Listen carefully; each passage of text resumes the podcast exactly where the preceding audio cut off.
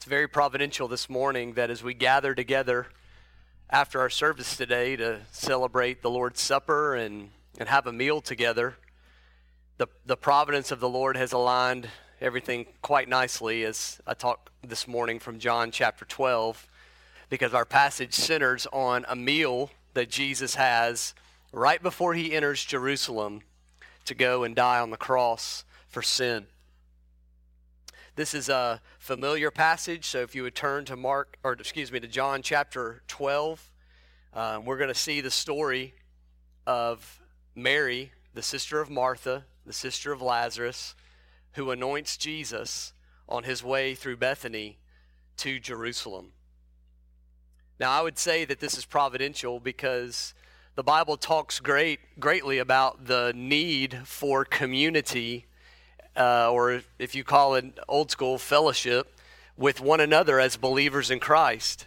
And God's Word teaches us that the one of the greatest ways that we can encounter and enjoy community together is through the intimacy of having a meal together. I mean, you can you can recall uh, hopefully great memories in your family and your life where God blessed uh, the sitting down at a table together and having a meal with your family, with your friends, with your neighbors, because it is a great time to communicate and to, to share love for one another and to kind of put away the distractions of the world and, and really get to know people and fellowship and communi- uh, communicate with them um, and connect with them one on one. Our busy society tries to quell such intimate moments around a meal. But I think the Lord providentially works the process into the organization of the church. I mean, the Lord's Supper in, in the early church was presented in such a way that included a meal because they saw the necessity in a world as exiles in the lostness of the world, they saw the necessity of coming together and enjoying that meal together, oftentimes starting with the Lord's Supper but just having that fellowship, talking about God's word, praying together, it was one of the foundational uh, elements of their community together. And so, meal fellowship is the setting of our passage this morning. Meal fellowship promotes community and not isolation. Meal fellowship promotes intimacy and not superficiality. It also promotes hospitality and not selfishness. And as, as Jesus is uh, finally making it to Jerusalem, he's, he's two miles outside of Jerusalem and he stops uh, in Bethany. Bethany, he, he's familiar with Bethany. Bethany is where his friends, Mary, Martha, and Lazarus, live. And he stops there as he's walking into Jerusalem with most likely a large crowd of people who would all travel together to return back to Jerusalem for Passover. And so they're all traveling together. And of course, there's safety in numbers, right? So they're traveling together, and Jesus kind of detours, most likely with his disciples, uh, at the home of, of, uh, of Simon the leper, we're told, to have a meal with Mary and Martha and Lazarus, and obviously Simon and, and the disciples. And this meal is a reflection of the intimacy that he has with them and what we're going to see from this meal is a great reflection of the fulfillment of Jesus Christ as he goes into the into Jerusalem. He is fulfilling uh, the the role he has come to fulfill as the Messiah and the Passover Lamb. And so we're going to look at three fulfillments today from this passage as Jesus is traveling in uh, to Jerusalem to to go and to die. All three of these fulfillments reflect his death. All three of them point to how we can uh, live in, in light of his sacrificial, substitutionary atonement for our sin. And we can rejoice and worship him and, and be challenged in um, the, the glory and the majesty of that. There's two main characters uh, that interact with Jesus there's Mary, the sister of Martha, and there's Judas. And we're going to see a great contrast of love and devotion from Mary and hate and, and uh, opposition from Judas. So let me read this John chapter 12. Six days before the Passover, Jesus therefore came to Bethany where Lazarus was, whom Jesus had raised from the dead. And so they gave a dinner for him there. Martha served, and Lazarus was one of those who were uh, reclining with him at the table. And Mary therefore took a pound of expensive ointment made from pure nard and anointed the feet of Jesus and wiped his feet with her hair. The house was filled with the fragrance of the perfume. But Judas Iscariot, one of his disciples, uh, who, uh, he who was about to betray him, said, Why was this ointment not sold for 300 denarii and given to the poor? He said this not because he cared about the poor, but because he was a thief. And having charge of the money bag, he used to help himself to what was put into it. And Jesus said, Leave her alone, so that she may keep it for the day of my burial. For the poor you will always have with you, but you do not always have me. And when the large crowd of the Jews learned that Jesus was there, they came not only on account of him, but also to see Lazarus, whom he had raised from the dead. And so the chief priests made plans to put Lazarus to death as well, because on account of him, many of the Jews were going away and believing in Jesus. First of all, we want to look at the importance of Jesus as the fulfillment of the Passover. As I said, the Passover was at hand. We see that John tells us that it's six days before the Passover. And one important aspect of the Passover that we have to understand from Scripture is a lot of times in the New Testament, the Passover is referred to an entire eight day event because Passover was one day, and the feast of the uh, unleavened bread was the seven days following. And so, oftentimes, we would see uh, a, a the mention of the word Passover, and sometimes that's referring to the day of Passover, and oftentimes that's referring to the whole uh, week or festival. And we know that that festival is reflective of the great exodus from Egypt.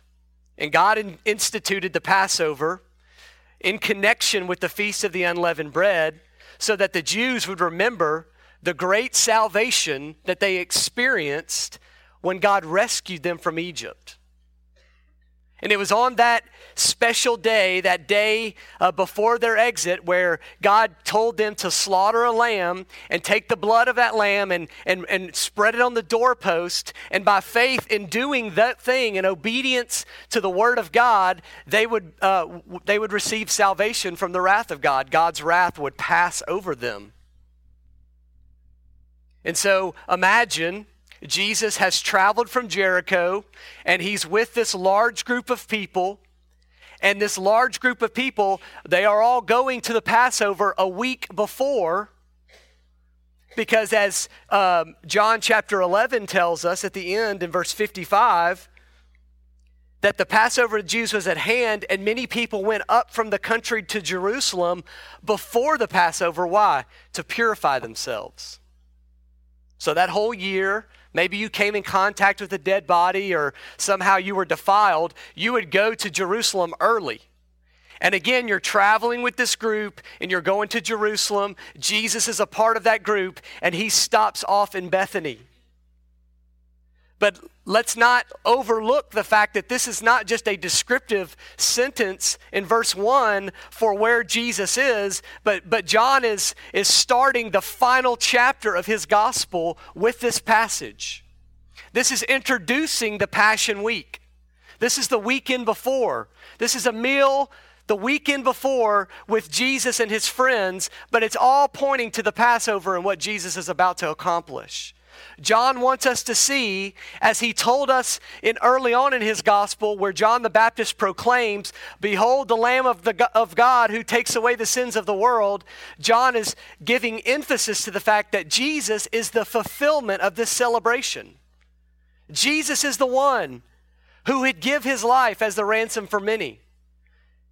And the disciples may not understand this, but as the church, we have the full canon of Scripture the book is closed, the writing's been done, and God is giving us the revelation that we see Jesus as the one who fulfilled the Lamb. I think it's interesting And amazing that on that day in Egypt, as these uh, Jews were, they had been suffering for so long. And they had seen this glimmer of hope and they had come to know that Moses had been sent by God to deliver them from this bondage and this slavery. And it was, it was difficult oppression. And through the miracles and the signs that they experienced, they began to have hope and they began to see the power of God and the, the, the rescue that seemed to be coming for them. And the climax of that was this go and kill a lamb and spread the blood on the doorpost. Um, okay. Yeah, yeah, we'll do that because because we believe in this power and we trust in what God's commanded us to do. So we're going to be faithful to that. And it was that lamb and his blood on the doorpost that was the substitute that, that, that allowed the wrath of God to pass over them, which points us to Jesus. That little lamb was that substitute for them and allowed the wrath to, uh, to, to pass over. And of course, we understand and know that Jesus Christ is our Passover lamb. 1 Corinthians chapter 5 verse 7. Jesus was going into Jerusalem during the Passover to become the fulfillment of the Passover lamb. Paul says, For Christ, our Passover lamb has been sacrificed.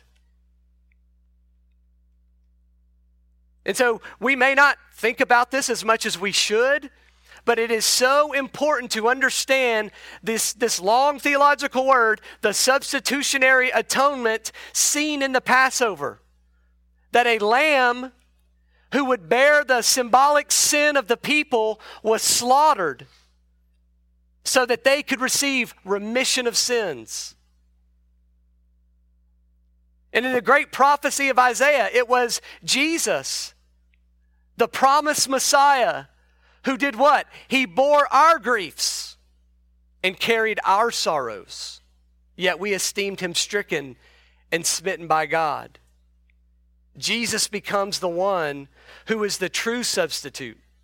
Jesus becomes the one who can actually stand in our place and bear the weight of the wrath of God for us. The wrath of God did not pass over Jesus on our behalf. The wrath of God was placed upon him by his heavenly Father as our substitute. And so it's so important for us to see that this glorious uh, sacrificial system that God had instituted, that Jesus was going into the, the, the, the city of Jerusalem during one of the most populated times of the year and how many of those people never understood as Jesus is dying on the cross what all that meant? We as the church can see the beauty that Jesus was going into Jerusalem to die for us. As Isaiah, Isaiah says, that the Lord has laid on him the iniquity of us all.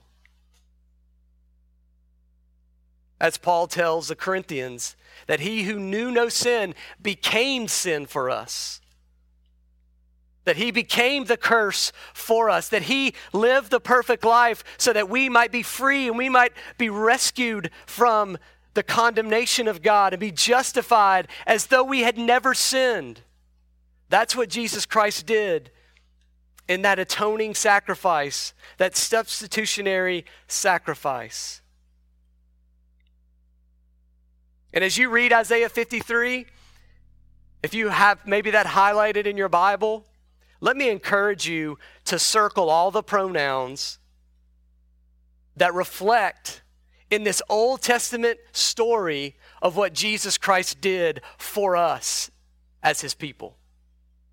He just not he did not just accomplish them as I said, he bore our griefs. He carried our sorrows. He was pierced for our transgressions. He was crushed for our iniquities. And the Lord has laid on him the iniquity, iniquity of us all. And so we praise and glorify him for his sacrifice. But I also want you to consider that as Jesus Christ went into Jerusalem, stopping at Bethany, but eventually going into Jerusalem, he was going to willfully die on the cross to fulfill the sovereign plan of God.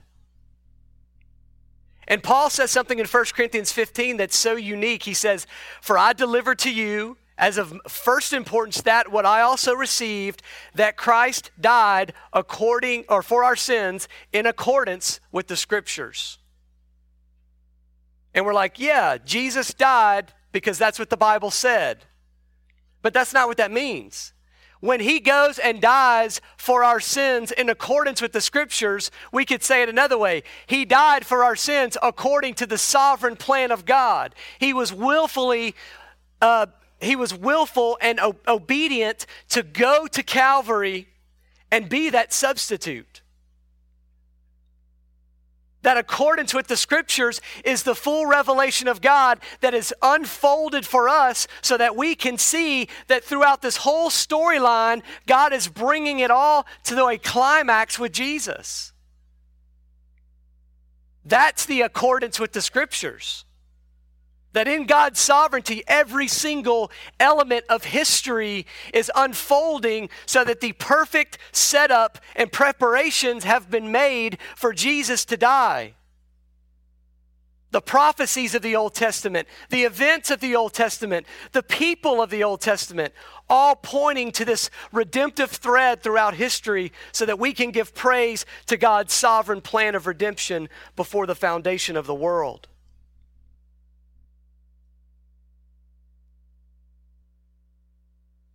And so, in God's sovereign plan, we find great comfort in the passage God is working all things together, together for the good of those who love Him and are called according to His purpose. Well, that's what that means. The greatest good that you can ever experience from a sovereign God is His salvation from sin. Your salvation from sin is the greatest good. Yes, you experience a, a lot of uh, manifestations of, of His goodness in your life, but the greatest good is that He sent His Son to die for you. There is no greater college acceptance or the birth of your children or your wonderful marriage or a gift from a family member. Nothing compares to the spiritual reconciliation, justification, adoption, and eventually glorification that you find in Christ Jesus. Nothing. And so God is working all those things together for your good. Because you are called according to his purpose and because you love him.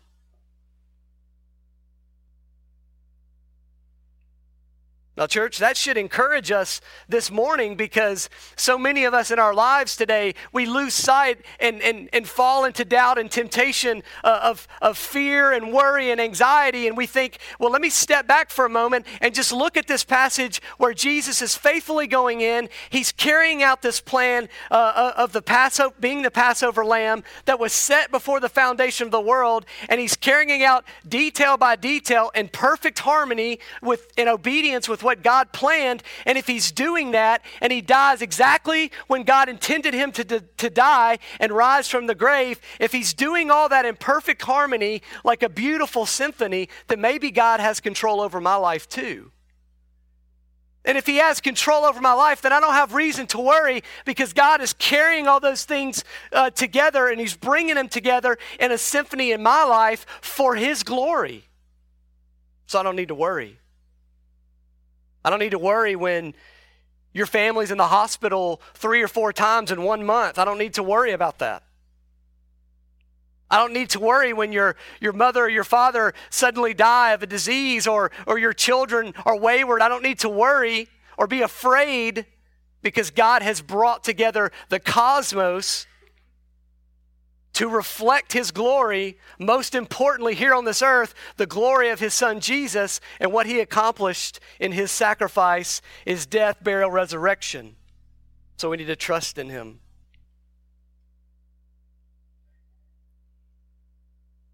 That was just verse 1. Jesus is coming to Passover to be the fulfillment of that festival feast. But number two, he, we see a fulfillment in his anointing. Just as the Passover points to the death of Christ, so this incident in the home of Simon the leper carried significance for the future sacrifice that Christ made for sinners. Now we know Mary. Mary is the devoted one, right? And Martha is the worker bee. Mary's the one that sat at the feet of Jesus while Martha was in the kitchen cooking up supper for Jesus. And we don't condemn Martha and we don't condemn Mary. I think Martha learned a great lesson that day in their home. But once again, we see the same expression in Mary that we saw earlier in Luke chapter 10 where Mary expresses her love, her attention, and devotion to the Lord Jesus. And there they are, reclining at this table. This is considered in verse 2 a dinner. And once again, Martha serving. Lazarus is there reclining at the table. And Mary's about to get her devotion on. She's about to find a way that she can honor the Lord Jesus as she has done previously. Now, something that, that we need to understand is, is that reclining at the table for this day and culture is basically uh, lying on one arm on, on your side, and your feet are kind of pointed away from the table, and it's a real short table, and your head is toward the table. And, and because of the, the, the day and the way the culture was, uh, people would travel and their feet were dirty. And so it was very normal for uh, a, a, the host of a party or the host of a dinner to provide water and a way for someone to wash their feet before they ate. Because again, you're reclining, nobody wants to see your stinky, dirty feet. Okay? So, a good, hospitable host would say, Here's some water for you to wash your feet. Matter of fact, in Genesis, we see numerous accounts where Jesus, or where, uh, excuse me, Abraham welcomes the guests, these angels that come and greet him. He offers them before they eat an opportunity to wash their feet. And so John is bringing the highlight of this story when Mary comes and washes the feet of Jesus. Now, we say anointing because it's a little bit more than washing, but basically, she just washed his feet. And what's interesting, and, and it's important to note about this passage, is that this same passage is mentioned in Matthew and Mark, but it's placed at, in the, at the end of the Passion Week. So if you hold your place there and just flip over to Mark 14, because Matthew and Mark's accounts are pretty parallel. But I want to point this out to you because as, you, as we go through the Gospels and we're trying to deal with the, uh, the chron- chronology, we want to get the, the whole timeline as, as most accurate as possible with, with just our human minds. So if you're reading the Gospels of Matthew and Mark, you're going to get to verse chapter 14 and you're going to know that you're already into the passion week. I mean jesus at the at verse 12 of 14 is about to have the passover with the disciples the passover meal. And notice in verse 3 this is where mark as well as in matthew who does the same thing. He places the anointing of jesus at bethany now, if you're not paying attention, you're going, wait a minute, I thought Jesus was in Jerusalem. How is he all of a sudden in Bethany? But if you notice in verse 3 of chapter 14, Mark says, And while he was at Bethany in the house of Simon the leper, he was reclining at the table. So, Matthew and Mark, what they do is they flash back to this story that we're talking about today before Jesus ever enters into Jerusalem. It's a flashback moment. And the reason why is because they want to connect thematically the betrayal of Jesus, or excuse me, the betrayal of Judas of Jesus with his comments to Mary. Because Judas in this passage today is the one who objects to Mary and her use of this perfume. So Matthew Mark, they look at it thematically and they say, let's put this, this story of Judas right before we state how Judas is the betrayer of Jesus. You guys following? But chronolo- in, in, the chronology of the passage in John, John puts it in the right spot. Jesus has not yet entered Jerusalem. And that's important. It's important because Mary anoints his body for his burial. Now, I don't think she knows she's doing it. She's just trying to show this great devotion and love for Jesus. But what we're going to see in just a minute is that Jesus sees this act of worship and, and, and gratitude to Mary, and he points out, hey, guys, listen, you may object to this. She is just preparing my body for burial, which is pretty significant. But I want to focus for a moment on the custom here. She, there she is. Jesus is there. He's got dirty feet. She wants to honor him, and she takes this uh, this jar. Some say flask. It's a it's about 12 ounces worth of liquid. And it comes from what the Bible calls uh, an ointment made from pure nard. Nard was a nard plant, it was imported from India, and it was extremely expensive. Judas, who tends to be the guy that knows a lot about money, obviously, he estimates the cost at 300 denarii. That's one year's worth of wages. So take the amount of money that you're going to make this year and go, would I ever buy a jar of perfume that costs this much? And hopefully your answer is no, because we are a blue collar church. A whole year's worth of wages. So in our flesh, we can kind of understand the objection here, right? Wait a minute. You're going to take a whole year's worth of salary and dump it on the body of Jesus. Really? But but Mary is she's unashamed.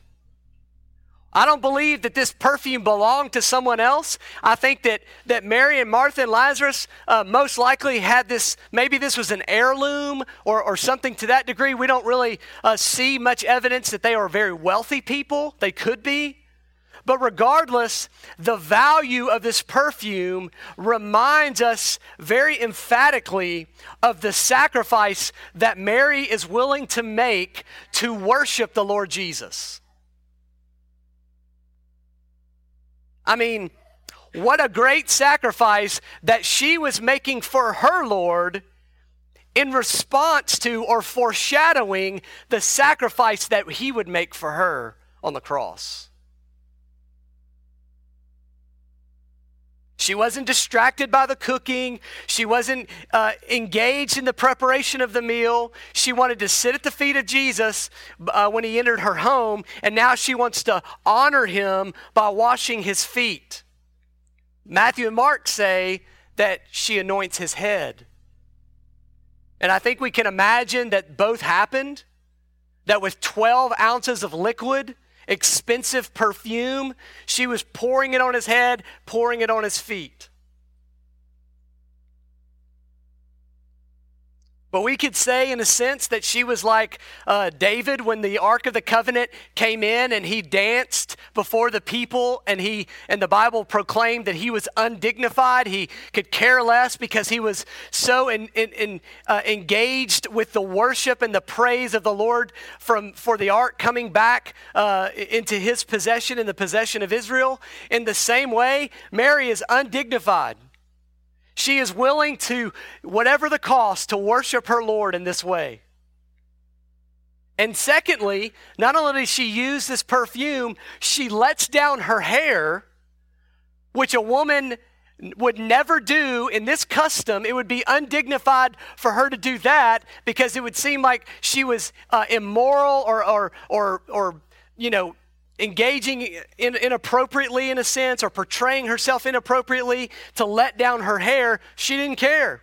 She didn't care what society thought of her. She lowers her hair down. She takes her hair, which uh, assuming is extremely long, and she wipes the feet of Jesus. I, I don't know that we could demonstrate a more humble act from someone toward the Lord Jesus besides wiping his dirty, nasty feet with a year's worth of salary of perfume. It's an amazing act of worship. And I think from that, we can really challenge ourselves and ask ourselves what does our uh, walk with Christ and our love for Him and our devotion for Him, what does that do to the value of things of this world? Do we elevate our love for Christ? Do we elevate our, our devotion to Him with our time and our resources? regardless of the social consequences. You know, I, as a dad with, with um, four children now in, in youth sports, I am constantly reminded of the difficulty to both engage and allow them to play in, in, youth athletics, and yet at the same time, not allow that to consume the life and the time that God has given me in this world. And so, my best effort is to leverage that time for the glory of God, to try to use it to engage lost people. But by all means, I am extremely sensitive to not allow that to overwhelm me so that my time with Christ is vanquished.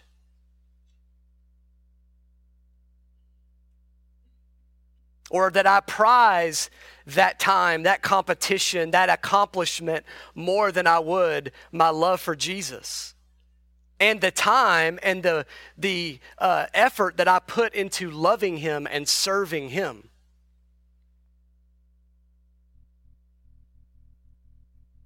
because we could all agree that in the, the instance of sports, or we could say politics, or we could use a lot of different examples, but in the issue of sports, there is a social pressure that comes from that, right? If you live in this culture in the South, you feel a social pressure to do things and engage in things.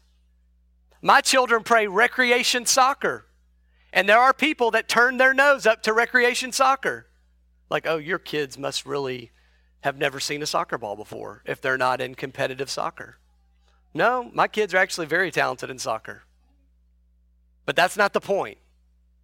The point is, is that I don't want to miss Sundays to, to engage in such things. I want to be at, at, at the, the, uh, at uh, the gathering of God's people and worship them, not at a, a tournament on, on Saturdays and Sundays, taking up all my time, taking up my children's time, and promoting that other things are more important than gathering and worship the Lord Jesus. That's just where I am on it. So consider the devotion in your life. And notice in verse 7, Jesus says, Leave her alone so that she may keep it for the day of my burial. Now, I don't believe that Mary had any inclination to anoint Jesus for his burial. I think that all these things did not come truly manifested to these people, the disciples and the close friends of Jesus, maybe even uh, Jesus' mother, until his resurrection. But by all means, in the providence and sovereignty of God, we see the beauty where Mary is doing this thing out of worship, and Jesus is saying she doesn't even understand what she's doing, but she is fulfilling my, uh, the, the foreshadowing of my burial of my death.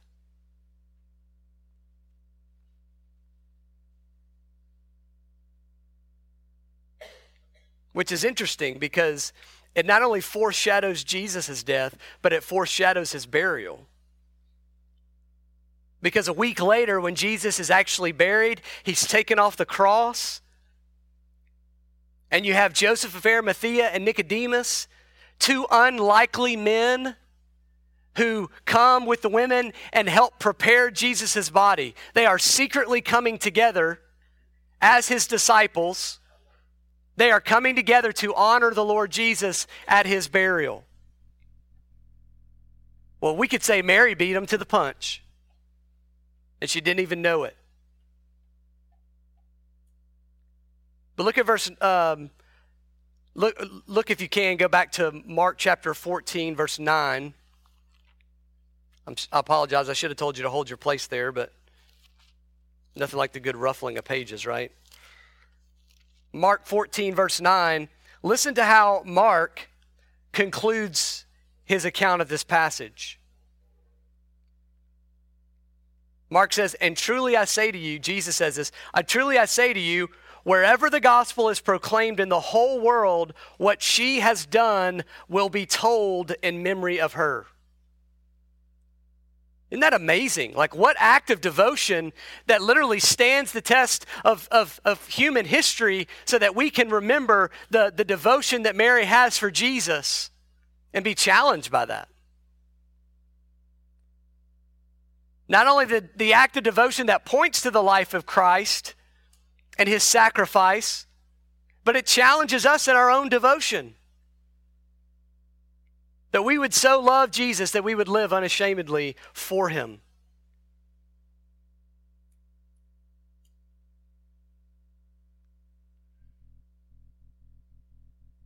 You know, I was reminded at the funeral of David's father, the great opportunity that a, a funeral has for memorializing and commemorating the life of someone that loved the Lord.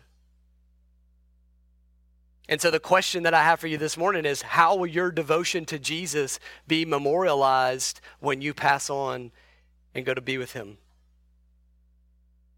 When, they, when someone in your family or your friends or your neighbors stand to eulogize your life or speak good of you, how can they mention or what will they mention of your love and daily walk with Christ? So, fulfillment in the Passover, fulfillment in the anointing, and lastly, fulfillment in this opposition. Judas Iscariot is one of the disciples we know. Obviously, they are writing this passage and this gospel after Judas has committed suicide. He's taken his own life. We could even say he regrettably take, took his own life, not necessarily pointing to true faith in Jesus, but merely just, I think, moral sorrow and grief. Maybe he realized that his life would be memorialized as the great betrayer. but it's Judas the so called friend of Jesus, the false disciple of Jesus, the one who walked with him throughout his ministry, that objects to this act of worship. He practically objects to this act of worship. He's like, wait a minute, could we be more benevolent with this money and give this money to the poor? Which by the way church we can we can disagree with certain methods and and and uh, manifestations or, or displays of worship and have really good practical reasons. But but those methods of worship may be truly uh, worshipful. And maybe they just deep inside we we have a, a disagreement about that because it just it infringes upon our selfishness or our uncomfortability I would guess that in this church, some of you want to raise your hands and worship, but you're afraid to raise your hands and worship because you don't want to be a distraction to someone else. And so you're thinking about that while you're worshiping instead of worshiping. And then other people are not wanting to raise their hands and they're thinking about other people that raise their hands and everything's distracted because there's this, this pressure at times to not just fully express ourselves in worship and glorify the Lord Jesus for all the things that He's done. So let me encourage you that if you want to raise your hand, focus on Jesus. If you want to, uh, obviously, um, you know, praise Him and, and glorify His name, then then don't allow the hindrance of what you think people are going to think of you, but instead express yourself because of what Christ has done for you and if the elders think that you're unruly or you're out of order, we'll just say something to you. Just being honest. If you're slinging chairs around for worship, you know, that's We'll probably have to have a conversation. But, guys, this is the family of God. This is the church. And we're to come together and we're to e- express ourselves openly, honestly, intimately. Man, if you want to come and pray at the altar while Adam is singing, then why should we be prohibited from doing that? And the reason why is because of the social pressure. Or the, or the way that it makes us uncomfortable, or the, the distraction that might be. Well, Judas was offended, not because he truly wanted to give to the poor, he was offended because he was a thief. And he saw that money as a great opportunity to profit himself. And John clearly helps us see that. So we take his comments with a grain of salt and we see merely that Judas represents the pure opposition to the gospel and the work of God in the world. It is amazing and true to understand that of the 12 disciples, one of them was in opposition to Jesus. That makes sense. It makes sense because there will always be opposition to Christ in a sinful world. It makes sense. And it helps us as the church to see and be aware of false disciples and false converts. And there Judas is, serving as a reminder that the very opposition and rejection that Jesus faced on the earth represented the sin that he was going to die for. That's why Jesus was here, because there would be opposition. And why was there opposition? Because there will be sin. And that sin needed to be defeated, and there needed to be victory. And so Jesus came to slay the bondage of sin, to dominate that opposition, and to overcome it in every way so that we might be free. So, this story presents for us a fulfillment in reminding us that even in the life of Christ, the promised opposition that he faced, we also will face. In other words, in our inner circles, just as Jesus had one disciple that was his opponent, so you too may have opponents in your life because of Jesus.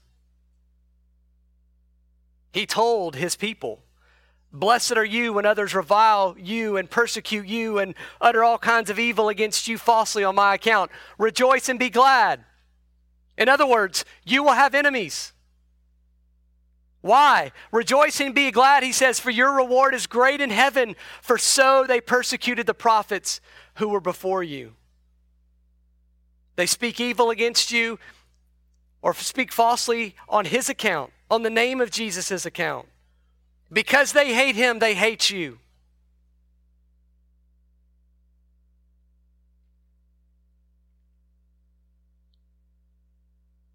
But the reason that 9, 10, and 11 was, were, are included in this sermon this morning is in the midst of that opposition, God's power is displayed and manifested in a greater way.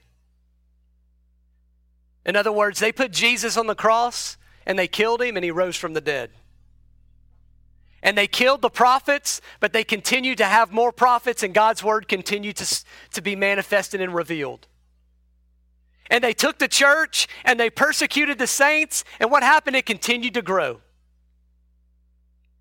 because you cannot stop the omnipotent power of God to carry out his uh, plans and purposes in this world through Jesus.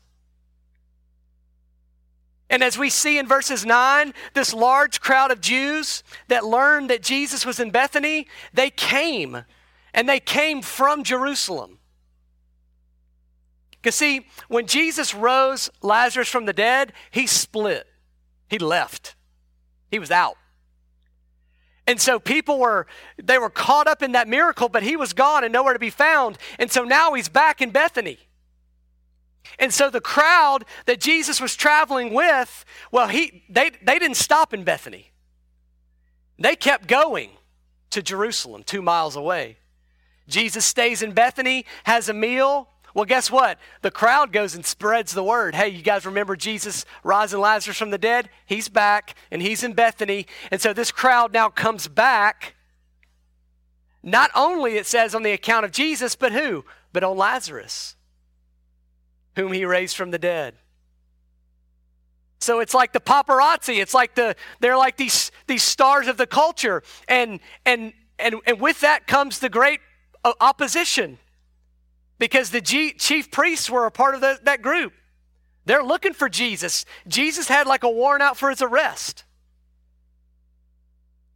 And so, as this crowd comes back to get a glimpse of Jesus and just maybe see him, kind of like Zacchaeus up in the tree, they just wanted to see him. They wanted to see this man that was raised from the dead. What's this guy look like? Is his flesh in place? Is his arms falling off? Like, what does this look like? And in the midst of this, uh, I guess you could say, astonishment of, G- of Jesus raising Lazarus from the dead and now being back in Bethany came the opposition. And what was the opposition? That not only the chief priests are going to kill Jesus, but they're going to kill Lazarus too. Because that story and that miracle was not helping their cause at all to get rid of Jesus. No, as a matter of fact, he gets the glory because people are believing in his name because of what happened to Lazarus being raised from the dead. So there you are. In the midst of the opposition, where we face similar opposition because of our love for Jesus, God is still going to get the glory. That the chief priests can plot all they want, they can kill Jesus all they want, and he's still going to get the glory because he's going to rise from the dead. And they can push and, and, and, and, and put pressure on the church all they want, but Jesus is still going to get glory because the church is going to grow and, no, and the gates of hell will not prevail against it. And in your life, the animosity and the hatred and the difficulty that you face because of your love for Jesus, and you face that persecution and you feel uh, pressed and, and, and the pressures upon you, maybe you feel isolated. Let me tell you that this church is a church full of, of people that are oppressed and persecuted and suffering and going through trials. And we come together each week and we worship Jesus because he got us through the previous week. And we're reminded of his power, we're reminded of his glory, and we know that he's coming again. And so we bond together like wounded soldiers in a, in a hospital tent in the middle of war, and we're, we understand what we've been through. And we remind each other that it's worth it, and that, that, that, that there's a glory there for Jesus in our suffering, in our hate, in our persecution. And that we shouldn't lose heart, that we should rejoice because we're suffering as our Lord suffered. And so you might find that the story of Lazarus and this warrant out for his arrest and their plans to kill him may be reflective of your own life. And here's why because Lazarus didn't choose to be raised from the dead. Jesus chose to raise him from the dead. And here Lazarus is sitting at a meal with Jesus with a, with a, a death order on his head. He didn't choose that, but God chose him to manifest his glory and his sovereign purposes in the life of Lazarus. And a part of those sovereign purpose, purposes were suffering and trial and difficulty. And in the end, we see that, that God gets the glory.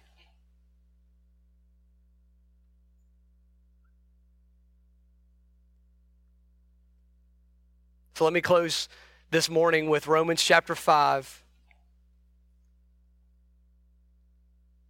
That as we sit here trusting in Christ and believing in Him and His purposes and all that we've experienced because of our faith, And, and just as a disclaimer, we acknowledge that, that whatever suffering we have gone through does not compare and pale in comparison to our brothers and sisters in Nigeria or Sri Lanka or the Middle East. We don't even we don't even begin to fathom what it's like to come to church with fear of losing our lives. But also, we reject the idea that persecution is only related to them and not to us because we all face it. Romans chapter 5. Therefore, since we have been justified by faith, we have peace with God through our Lord Jesus Christ. Through him, we have obtained access by faith into this grace in which we stand. And we rejoice in hope of the glory of God. Not only that, but we rejoice in our sufferings knowing that sufferings produce endurance, and endurance produces character, and character produces hope. And hope does not put us to shame because God's love has been poured into our hearts through the Holy Spirit who has been given to us. And so, church, be encouraged this morning, be challenged by the word, and may it live out in your life. Let's pray.